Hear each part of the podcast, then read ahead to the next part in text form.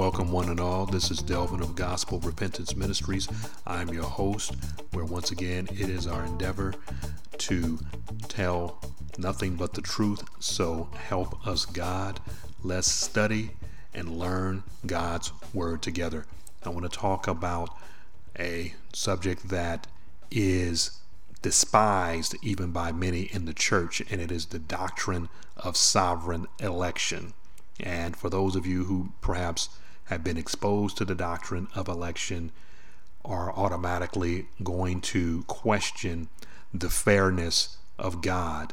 In other words, God choosing some to be recipients of his saving grace. Now, obviously, if God has chosen some, that means he has not chosen others to be recipients of his saving grace. Now, why God chose to do that is basically as I heard one minister call it, that is his business. And if it is his business, it is none of our business.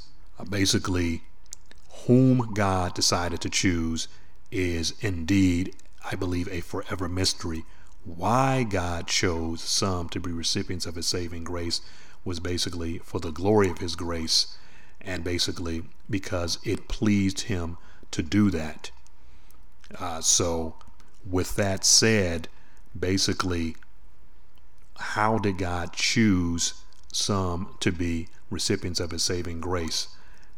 It was strictly his decision to do that. It was uh, not something that man did to compel him to choose, but it was simply God of his own kind intention and will deciding to choose whom he wanted to be in the kingdom of God. Now, understand this there, although the opponents of this doctrine basically are automatically going to say that God is not fair or that's not fair. Why would God choose some and not choose others?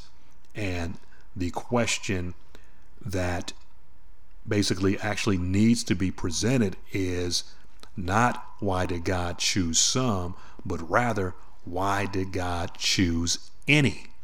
That is the more appropriate and the more compelling question because man is wicked. And as man continues to live on the earth, he's getting worse and worse. He's definitely not getting better. Man is devolving. He's not definitely he's definitely not evolving. He's going down. He's not going up in his morality or in his uh, in his holiness or in his respect or awe of God. Natural man is a voracious beast, and therefore he is worthy of judgment.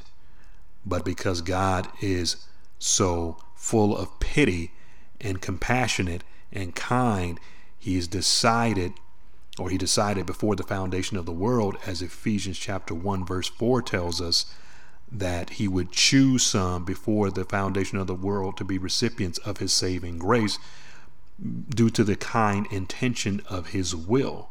Now, those who have been chosen to be saved will become saved at the precise moment in time, in space that God determines for them to be saved.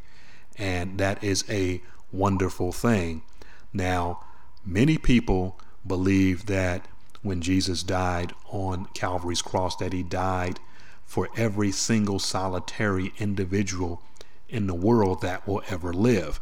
Now, here's the question that I must ask those that believe that teaching, that doctrine. What about those who die in their sin and go to hell?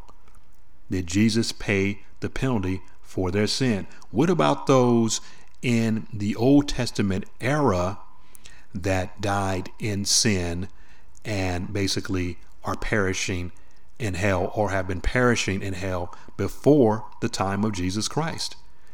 Are we to say that they that God died for their sin?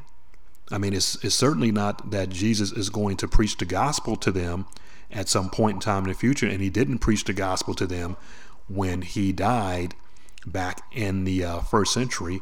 He did not go into the bowels of the earth and preach the gospel to those who had already died and perished in, uh, in unbelief.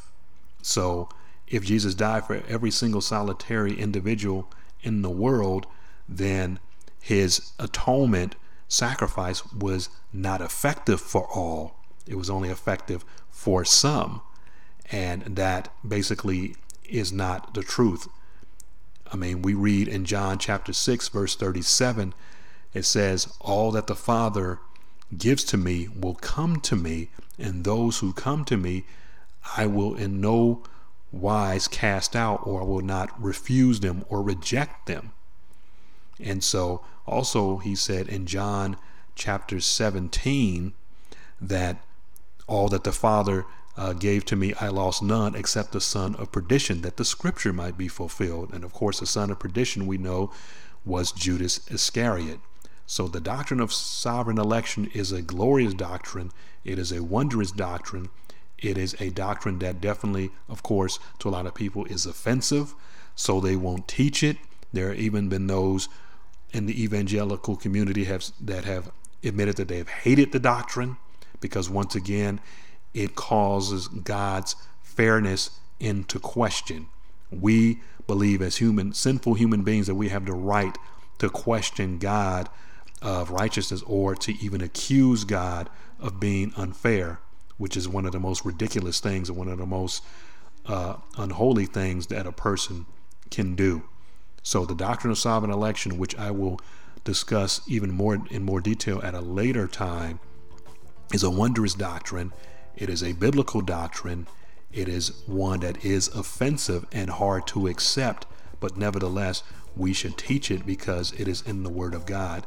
And trust me, no man or committee of men would have put this doctrine into the Bible. And the only reason why we teach it is because it is in the Word of God it goes against the dictates of our carnal minds to basically even suggest that God would choose some and pass by others in his salvation plan. But once again, remember that none of us are worthy of God's grace. So, in order for us to obtain it, he has to grant it. And he's decided to grant that to some, and that is his uh, right to do because he is the sovereign uh, Lord over all the universe. So that will conclude this uh, segment of Gospel of Repentance Ministries, and I thank you for listening.